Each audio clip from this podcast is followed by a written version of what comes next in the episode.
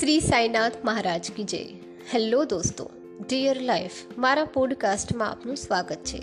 Attitude is everything attitude બદલો, જીવન બદલો, જેમના લેખક છે જેફ કેલર તમારા મિત્રોની પસંદગી શાણપણથી કરો. આ લેશનની શરૂઆતમાં મેં કહ્યું તેમ, તમે કોની સાથે ફરો છો, તમારા મિત્રો કોણ છે એ મને કહો. અને હું કહી દઈશ કે તમે કેવા માણસ છો?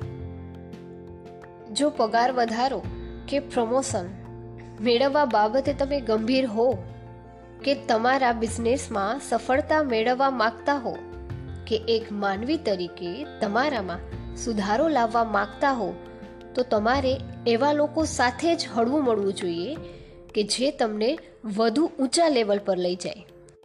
પોષક કે પોઝિટિવ લોકોને તમે વધુ પ્રમાણમાં મળશો, તો તમને તમારી જાત વિશે સારું ફીલ થશે.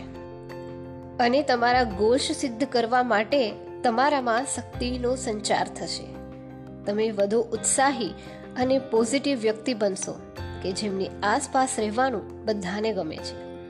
હું પહેલાં માનતો હતો કે પોઝિટિવ લોકો સાથે વધુ હળવું મળવું અને નેગેટિવ લોકો સાથે ખૂબ ઓછા પ્રમાણમાં હળવું મળવું.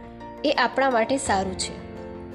હવે હું માનું છું કે તમારે સુખી અને સફળ થવું હોય તો આમ કરવું ખૂબ જરૂરી છે. એટલે તમારી આસપાસ પોઝિટિવ, સાચા લોકો જ હોય એ જોજો.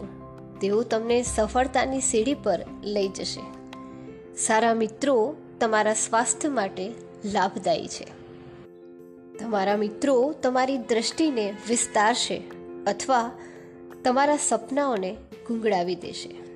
તમારી આસપાસની ચીજો તમને સફળતા મેળવવા મદદ કરી રહી છે કે તમારો રસ્તો રોકી રહી છે?